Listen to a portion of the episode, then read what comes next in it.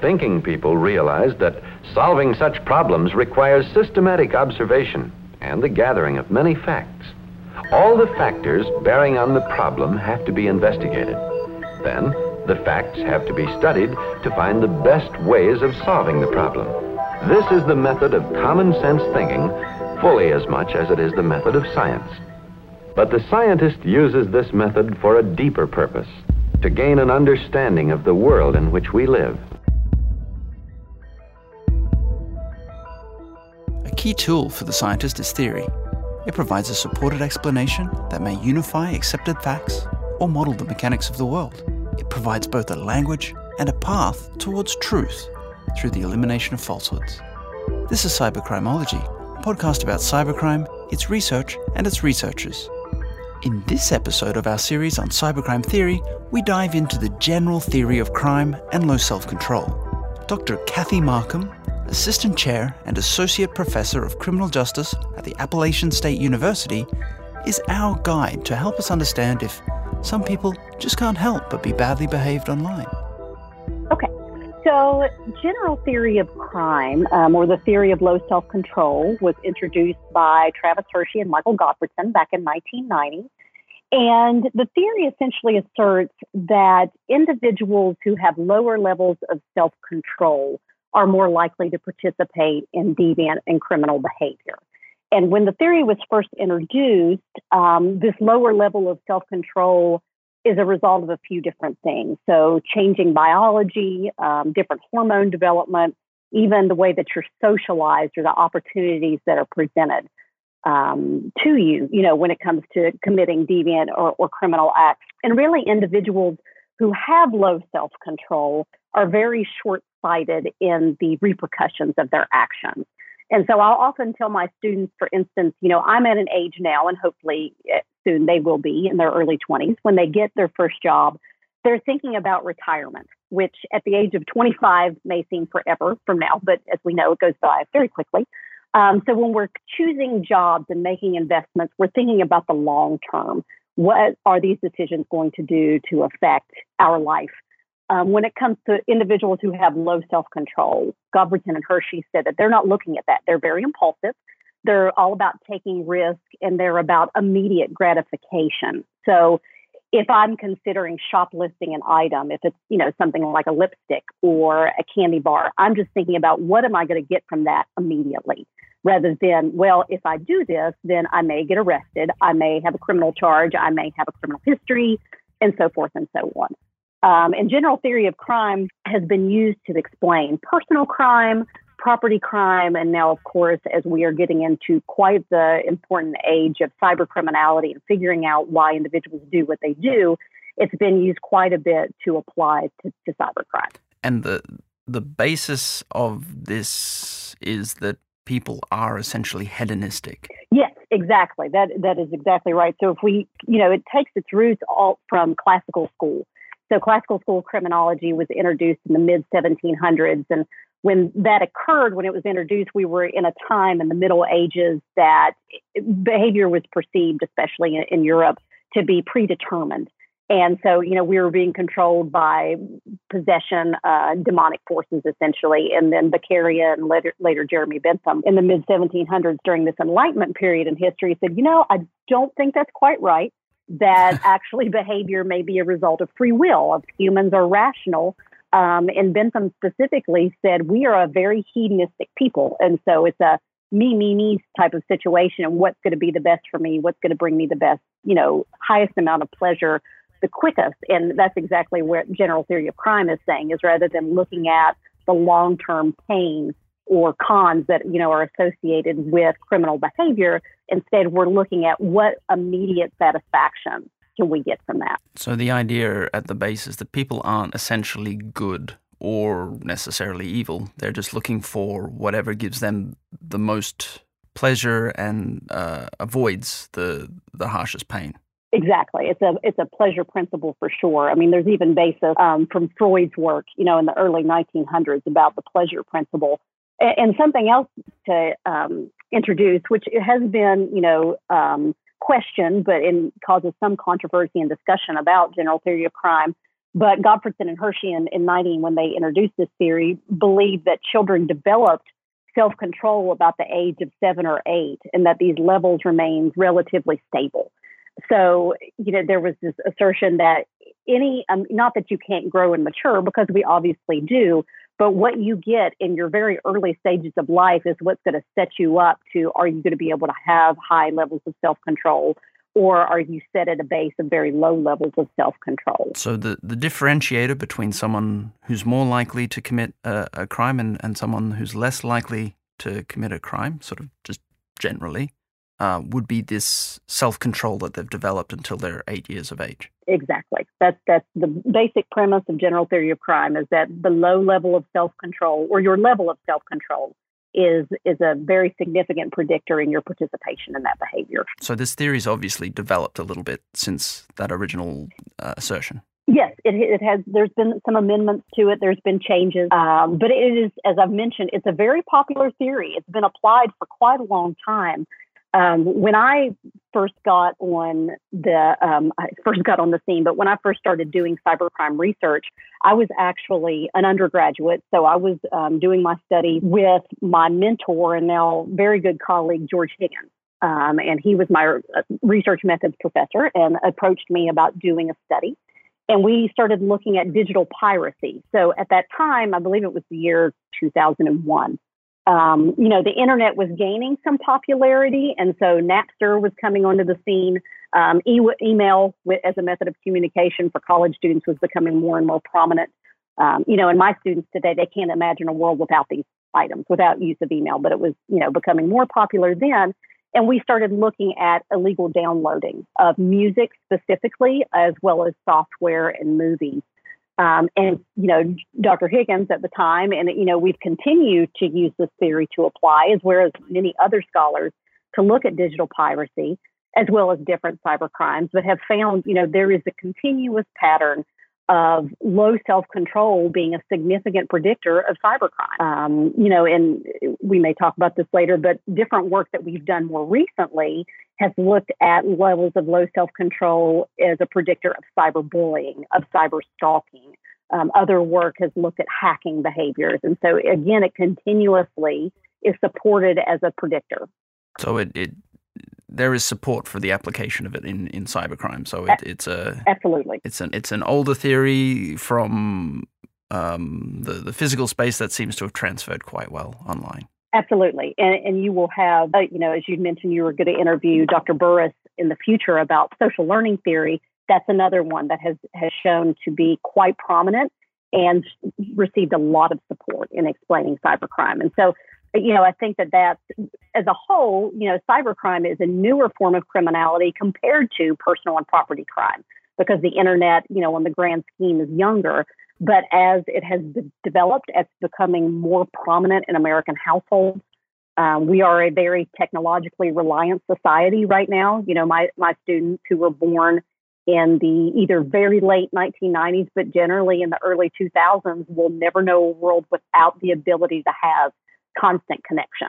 And so I think that that's why it's becoming more prominent and we're, you know, utilizing and applying these theories more and more, um, including general theory of crime, because it's helping us better understand why people are committing these crimes, but also hopefully, you know, predict um, not only predict behavior, but plan for policies and programs and things that we're using at the elementary school level to teach students about safer internet use and you know repercussions of these things. You mentioned social learning theory there just quickly. I, I, guess it's important to mention that although the general theory is is a control theory uh, of, of crime, that there there are some interactions between it and, and social learning theory.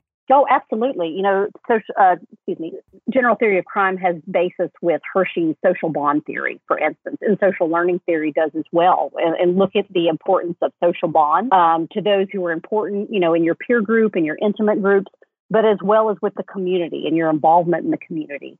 Um, you know, forecasting in your mind, if I commit XYZ behaviors, what effect will it have? And, those who have weaker bonds, um, are more likely, you know, that the Hirschi social bond as well as social learning theory asserts as those that, you know, spend time with intimate peer groups who commit deviant behaviors. Those who have lower and weaker social bonds to the community are more likely to participate in deviant criminal acts. Um, they just don't have that tie. They don't have the foresight to look forward and go, you know, if I vandalize my former elementary school, if I spray paint inappropriate words or pictures, you know, to me, it may be immediately gratifying because I'm angry about something or I just want to, you know, put my art on a wall. But what are the long term repercussions? Do I care that this is going to happen? Yeah, I guess the that's where you can see the influence of differential association in, in, in both of those theories. Absolutely. I guess there's something else that we, we should talk about, and that's the idea of opportunity as being an important factor in being able to commit a crime because if you're by yourself in the desert, it's a little bit hard to right. commit a crime, regardless of how much self control you have. So, how does how does opportunity figure in with the general theory? You know, when we think about crimes committed in the physical world, that is definitely um, a huge key piece is the opportunity to do so. So, going back to the shoplifting example, for instance, if you are at a convenience store and you have three or four people surrounding you, you may not have the opportunity to steal that candy bar or steal that item because you're being watched constantly. You know, if you're not being watched, if you are isolated in that convenience store, there's more of an opportunity. And the same with other types of crime, whether it be personal crime, you know, theft, um, financial theft, or embezzlement. You know, there's got to be an opportunity present. When it comes to the computer, when it comes to the internet, that is one of the beauties uh, of this, you know, huge, big connected network that we have is that the opportunity that I have to commit crime is simply a matter of me having internet connectivity and some type of access, whether it be via my laptop or my phone or, you know, even the computer at the local library. So I can sit by myself in my home, in a classroom, you know, on the bus while I'm going back to my home um, and commit a crime online. And, you know, we found this too, for instance, with cyberbullying studies that low levels of self control are linked to that. Cyberbullying can be a variety of behaviors, whether it be um, exposing a person online to private information, such as their sexuality or, or relationship status. If we want to hurl insults online, if we want to um, you know, post untrue facts, gossip, for instance, we can do so and we have the opportunity to do so because it's a matter of clicking on my Facebook app or my Instagram app or, or Snapchat, if that's what you use, um, and typing out something quickly that's nasty or an insult, you know, it's a rumor. And, and there you go. The opportunity is constantly there. Um, when we're thinking about more nefarious types of crimes, such as financial fraud or child pornography online, it may take a little more effort um, we may need to go into the dark web, for instance, or or seek out opportunities. And given you know a few moments of research and you know clicking or even just using you know a Google or a Bing type of search engine, you can find those very quickly. And, and another thing too about opportunity is with a lot of crimes, especially with you know financial crimes, for instance, you often have to have some type of skill or training. That's not necessarily the case with cyber crimes. You can commit a lot of cyber crimes and victimize individuals with very little training um, and just a brief knowledge of how to log in to an app or to access a website. That's, uh, I guess, that's where the internet provides a difference. That that there may be something particular about internet crime that's different from crime in a physical space. Yeah, and I, I was actually I have a cybercrime class this semester, and I was telling them this yesterday is when I was dating, which to them is fairly traumatizing, I think, to think about their old professor dating. But when I was dating, you know, you met people in a variety of physical settings, whether it be restaurants, bars, sporting events. You know, that's how you depended on meeting potential mates and, and getting to know each other. Now it's becoming such prominence and expected to be using dating apps and using the internet. Not that that, you know, there's anything wrong with using those. That's one again the beauty of technology is having different opportunity to connect with a wide variety of people. Um, but with that being said, there is also expanded opportunity to participate in very inappropriate and negative relationship behaviors. So, for instance, Dr. Higgins and I um, collected a sample of information from high school students as well as university students from university um, students in the Southeast, I should say, where both of us are located. And we asked them a lot of information about their dating habits, um, tracking and monitoring their significant others without their knowledge. So, for instance, logging on to their social networks, logging into their bank account information, um, even putting GPS trackers on their phones without their knowledge and some with their knowledge and, and ask them questions about, you know, is this appropriate behavior in a relationship? Is this expected? What impacts do you feel what happens? So looking at long term again. Um, and so many of them, a surprising amount, reported that this was normal behavior that they had in we relay back on social learning theory that they had seen their peers perform these behaviors that it was almost expected. And so to us we consider this stalking behavior legally it's defined as stalking behavior. But to many undergraduate students and even high school students this is expected. It is the norm. Um, and when reflecting upon it some of them who had higher levels of self-control interestingly enough felt that if their partner found out that they were, you know, looking at their bank accounts or monitoring their location without without knowledge or permission, that there probably would be a negative impact. So that person may break up with them, they may be angry with them, they may even exact revenge on them. But those who had lower levels of self control um, were less likely to see this, consider it, or even care. It's it's it's really quite interesting that there is a, a I guess this is a crossover between digital intimacy, like a, a, way of being closer to a person through technology, and going over the top to to a, a dangerous and a controlling behavior.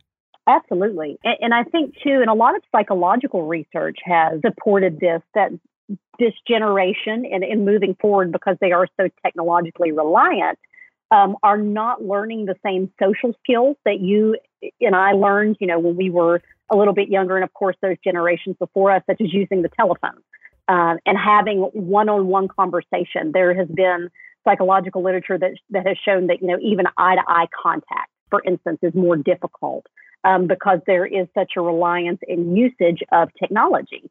Uh, cyberbullying literature, you know, things that Dr. Higgins and I have done, um, that I've done with other scholars and, and other scholars have done on their own, has shown that individuals feel more comfortable cyberbullying because of the indirect aggression that it, it, maintains. So, for instance, I don't have to look at you and physically assault you or tell you, you know, I think you're ugly or I think that your clothes are stupid. I can do it all online. I don't have to have any type of direct interaction with you and not feel bad about it. Um, and, and that, you know, we see this when it comes to relationship building, whether it be platonic or romantic is that there is, you know, an unawareness of how to have one-on-one conversations. For instance, um, you know, I'm no, I'm dating myself because I tell my students I probably still look like their grandmother. But you often see if you go in a social setting and you see individuals on a date, for instance, you can tell two young people are on a date together, but you know, how often are they texting on their phone or they're looking at social media while they're waiting on their food? um, rather than talking with each other. You know, you I, have joked before with my husband. I wonder if they're texting each other; they're just not speaking. Um, but it, it is it's it's more of a comfort for them to have that ability to communicate. Again, the reliance on dating apps, the reliance on social media, um, and the opportunities are just different in, in what's expected in the social norms. I, I guess that's probably the thing that, that is interesting that, that ever present and, and very easy opportunity to do any form of communication with a with a with a mobile dev- device. It might be it might be intimate and beneficial, but at the same time, um, it could be very harmful. Absolutely. Something else um, that we've looked at, and I know other scholars have looked at, is sexting um, and now other forms of non consensual pornography, for instance, like revenge porn um, we did a study with high school students, and it was becoming more and more acceptable, and I say that in quotes, but more of a norm to share partially nude or nude pictures of themselves with a significant other or someone they're interested in. Um, but when it comes to distributing that, so let's say, you know, I'm a high school student and my love interest sends me a picture uh, with with partially nude or you know nude um, of chest or you know whole body region, and I decide to send that on to my friends. Well, now we're kind of crossing borders of sexting, but as well as child pornography offenses. And it, you know, individuals who do this, who may be 16, 17, or 18 years old, um, have been found to have lower levels of self control and they just, you know, hey, look what I just got, you know, rather than thinking of the long term repercussions of what could happen to this person. We've seen, you know, individuals commit suicide or attempt to commit suicide. There's higher rates of that because of these types of pictures and videos that have been sent to a love interest or a significant other that get out in the general public. Um, there's a great documentary on Netflix, Netflix, excuse me, called Audrie and Daisy that was just released, and it features in the very beginning a young woman who had pictures taken of her while she was intoxicated um, in, in, a sexual mindset that were circulated, and she took her own life because of just the you know the stress and the harassment that was associated with that. So we do see quite a bit of just opportunity, as you say. Again, it's just a completely different world of opportunity to do things. Um, lower levels of self control, less foresight to see this may happen, this could affect this person um, so negatively because of a simple action that I may do. And I'm just going to mention that that in Canada, at least, the the non-consensual distribution of intimate images is is illegal. There, we have a specific law for exactly that. But also, uh, under un, under the the uh, the age of consent, I think it, it generally is.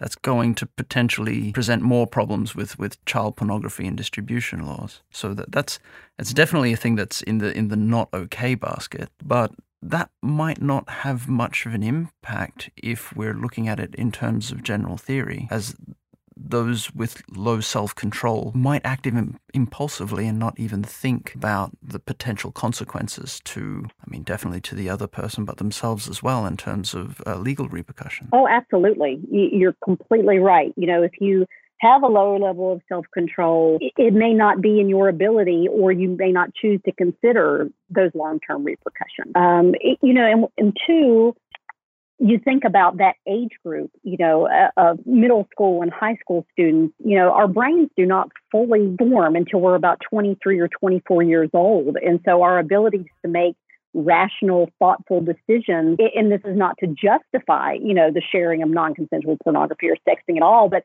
oftentimes these young people are not considering the long term effects. It's just not in their mindset. They're thinking other things, you know, whether they're angry or how, you know, this is funny or this is, you know, something I want my buddies to see. Um, it's just, you know, and when they get a little bit older, so when they're in their mid 20s and 30s and 40s, they can truly wrap their head around, oh, this is bad, and this is why this is bad, and these are the long term effects of, of what could possibly happen. So, low self control appears to have some some relationship with with um, people not understanding the impact that it might have. They might not perceive a potential problem in the eyes of their partners in the kind of behaviors that you mentioned a, a while ago of, of of tracking them and things like that. And and also with sexting, uh, it it might be related to the is, is, was it the frequency of, of sexting or just the tendency towards sexting? It's both. Um, that there have been research, some that we've done and some that others have done, that has shown that individuals with lower levels of self control are more likely to sex, to send more sex, uh, sexting pictures, videos, um, anything with sexual content, um, to you know, participate as a whole, to perceive that their friends are more likely to do it, um, just to find it more acceptable. Um, as I said, you know, before, it seems to be more common practice in relationship building. Uh, you know, and I think that there was a an activity I did with a, a colleague at her university a couple years ago where we were speaking to her students and did not ask for volunteers, but we said, okay, in your mind, think about have you ever sent a picture of, you know, partially nude or nude to a person who was, you know, of interest to you? And why did you do that? Would you want someone else to know that you did that? So thinking about, you know, government monitoring of our technology and things like that. And you could see the looks on their faces, you know, kind of change, whether it went from guilt to shock to concern and thinking, oh, you know, maybe that there are further reaching repercussions to what I've you know done. One woman said it, it's expected that if you are interested in someone that you show them what you have or what you're able to do. And that was very disturbing to me. It was sad that this is, you know, where so many of these young people feel that this is what it means to, to maintain and to build relationship. Um, there's an expectation that we have to display so much of our private lives via technology and that their levels of protection um, are so limited. I, uh, a few episodes ago, I talked to uh, Dr. Alice Hutchings about uh, e-whoring, mm-hmm. and one of the places that the, the people assembling a, a set of photos for a, a virtual profile to to share these photos online. They looked in social media and they looked for. They were very. It seemed. It seemed like uh, pictures that seemed more like a real person, i.e., uh, of a real person might be more valuable to those those groups. So there's definitely a, a, a demand for those pictures. Like if, if if the genie gets out of the bottle, there are people definitely looking for them. Right. And, you know, and as you said, theory, you know, general theory of crime, for instance, we, we can look at low self control in those who are taking the pictures and sending them out, as well as those who are accessing them. Um, even, you know, when we look at child pornography or revenge porn websites, you know, there are people who are being victimized, some very young and very vulnerable, um, that have no protections. They they don't understand the expectation of privacy, or even if they're adults, they have a significant other or ex significant other who's very angry with them. Um, and who found the opportunity to victimize them. You know, I'll show you. I'm going to put your your video or your picture online, and now the world can see. Um, and it's it's as we know with cyber victimization, it just takes one time, one posting and then the continuous sharing, the opportunity again to share, to pass it on, to send a link is just, you know, unreachable. It's just, you know, can go from one person to 100,000 people in just an hour. So some of the other work you've done has been looking uh, at, at hacking among high school students. Yeah.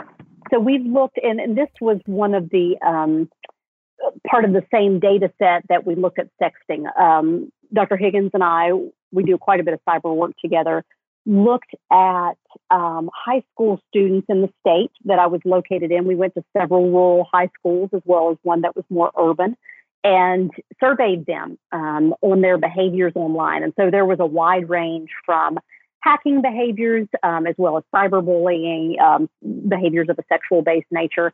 And we found a consistent pattern of support for social learning theory as well as general theory of crime to predict these behaviors, including hacking behaviors. And these were more focused on illegal downloading of music and movies. Right. So, in in the, the, the context of this study, the, the hacking behaviors are they're not breaking into NORAD or, or something like that. It's it's downloading movies and and uh, things of that nature, games. It, Exactly. And so this is again, you know, we've talked about this earlier is that hackers, you know, we, we most of us have heard of the group Anonymous, for instance, and there are hackers who are very skilled, very trained, um, can break into, you know, it's very much an Ocean's 11 type of mentality only online. You know, it takes so much energy and time and just intelligence to do certain types of hacking and to break into these huge mainframes. Um, but there's also very simple hacking techniques that high school students are very capable of figuring out with just a couple of clicks.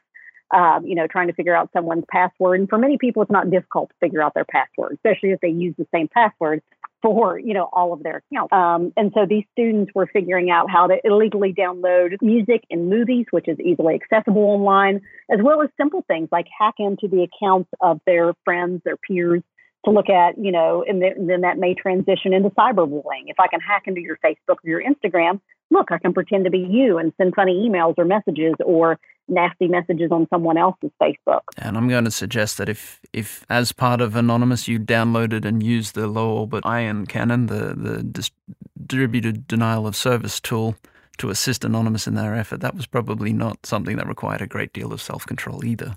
Correct. Absolutely. It, you know, the hacker mentality, and I don't, you know, Dr. Tom Holt does a lot of work um, out of Michigan State on hacking, and he could speak to this much better than I. But, you know, I think one of the main, um, the underlying current in the hacker um, community is, is the ability to have free information and that all information should be accessible and free. And so, um, whether you are the most skilled hacker or even if you are the high school student that just wants to hack into the Department of Education and see your grades, or if you just want to see what your buddy's doing on on social media or illegally downloading music and movies. It's that mentality of I should have access to this. Um, the world should have access to this. And so, you know, as you mentioned, your example, sharing this information, sharing this ability um, should be free to the public. This podcast is also free. Yes, exactly. uh, I guess that leaves us at the point of, of, maybe maybe asking some questions, and I'm not sure if the current state of research research allows us to make any sort of clear statements about this. But if self control is a, a determinant of crime and it's an important factor, what can we do knowing that to, to reduce the incidence of crime? Is there anything that we can do or where it's just kind of that's the way it is, it is what it is, and, and we accept it? I think there's there's some approaches that we can take and we can rely back on you know the ineffectiveness ineffectiveness of the DARE program from the 80s when First Lady Nancy Reagan took this as her initiative to say no to drugs. And we really pressed the DARE program. We continue to use it today. And the, the basis of that program is extremely honorable and you know it has an amazing message uh, the dangers of drugs you know the what happens when it spirals out of control and we target a very young audience with the dare program um, and some of the things that we've seen ineffective about it as you know is that we we sort of stop right? That we, we target the fifth and sixth graders or sometimes even younger, but we don't really follow through when we go into middle school and high school and, and undergraduate if, if they go that far. That's something that we need to do with our technological community when it comes to educating the younger generation. Um, I have children myself, and they, again, have friends who are very technologically reliant. They're wanting to be more involved themselves. And I think it's important that we start with this younger age much like we did with drugs. You know, these are the things that you can do online, but these are also the dangers that you have online. And as these students and children progress through these grades, to make these, you know, educational forums regular, but also to advance in the knowledge and the maturity level that we show them. You know, we can tell our first, second, and third graders of, you know, never use the computer without a parent or a guardian. These are some of the acceptable sites and fun sites that you can use. And these are the types of things you need to, to stay away from. But then moving into, into hiring these students, this is what it means to share your pictures of yourself. This is what it means to go online and say nasty things about other people and distribute that to your, your friends. These are the repercussions that can happen. And while it's not comfortable to hear about, you know, suicide attempts and, and the devastating things that can happen, I think it's important for them to hear it. I think it's important for the undergraduate community to hear it so that they know that when they take the opportunity to victimize someone, to damage someone, that they may not even perceive as damaging or victimizing, that there are very strong and long term effects. So while we have no control over someone's, you know, level of self control in regards to what they get in their home life, um, what their socialization is outside of school, what um, you know, biologically, obviously, we have no control of, of what's going on inside someone in regards to how that affects their self control. But we can combat those levels of low self control and, and expectations with, you know, education, with a true understanding of these are things that are happening and this is what can happen. Uh, I don't want it to, you know, just the, the scared straight programs have not been shown to be effective because that one and done, you know, this is really bad and this is all the horrible things that can happen they just don't resonate if it's just a one time thing. It needs to be a continuous education throughout their educational career as they move, you know, K through 12 and then even into these undergraduate and institutional settings. It's a different application of uh, cl- think before you click, I guess. Yes, absolutely. Um, there's, you know, there's a lot of different great cyber education programs that are out there, especially for the scouts. For instance, my son's a Boy Scout, and, and they do that every year, which is great it's really important. But at his age, he will not truly understand what it means um, it, it, with the use of technology that high school students do, for instance, or, or, college students. And so I think that, again, that education needs to follow them a maturity level as well as those behaviors that they are getting into because they change as they get older. Um, you know, what we use YouTube for as a fourth grader, for instance, to find funny videos or, uh, you know, TikTok was in the, the media for the dangers associated with that. It was assumed to be a very safe children's website where they could find funny videos or post videos of themselves. But not surprisingly, there are predators on there who are trying to access information, who are making threats towards children. Um, they t- children need to be aware of this, and and importantly, parents need to be aware of it. Um, there's a lot of uh, ability that you know not even I know how to do, how to do that. I'm going to probably rely on my graduate students, for instance, as we move into the future for my own kids. Of okay, what can they do? You know, children are very smart. They can get around different things. They can hide behaviors. They can you know get fake um, profiles and do different things. And so it's important for parents to be aware that we shouldn't blindly trust our children to use the internet safely, that they can be infiltrated and there is access to very dark things. I, I, look forward to seeing Elmo and Captain America talking about the dangers of sexting, astroturfing, etc., etc., etc., etc. I agree, and if that's who we need to use, that's what we'll do. I think. so, so a final question, and this is a this is a pie in the sky kind of imaginative question for you. If if you had unlimited funds and access to resources, uh, uh, uh, unending lab full of grad students to assist. What are the kinds of things that you would like to find the answers to? What are some research areas that you would really like to um to, to address? Oh wow, that um, hmm, if I had pie in the sky, if I had all the money in the world, I, I really think that I would like to do um, a national survey as well as interviewing and focus groups of middle school and high school students in regards to their behaviors. And there's a lot of great research that's already doing very similar things. Um, you know, it obviously takes a lot of money and permission to do so. Uh, but I, that's what I would like to do to talk to these students, to get um, to have multiple interactions with them, spend quite a bit of time with them, whether it be in their classroom, in these small groups, to see what they're doing online, to see you know how comfortable they are with certain websites and accessing certain areas. What you know, what do they expect? I think that the expectation for relationship building is going to continue to evolve and change because technology continues to evolve and change on a daily basis. Um, to really understand their motivators, to why they're doing the things that they're doing, to look on a theoretical basis. Is it self-control? Is it you know social learning? Which again, I, I believe will continue to show a significant pattern of prediction. Um, but I think the more we investigate and the more we understand, the better that we can plan, the better policies, the better programming, the better laws that we can create. You know, our criminal justice system, and, and this is not a criticism because, you know, cybercrime changes every day. Offenders get better every day. But our CJ system struggles to keep up. And it's not because they don't want to, it's because, you know, understanding those techniques and mentalities. And so I think in order for us to pass better laws for punishment, um, for treatment, for, for resources for victims, for compensation. We need to better understand why people are doing what they're doing and what opportunities there are to do that. Dr. Marcum, thank you for your time and uh, thank you for your research. Thank you so much.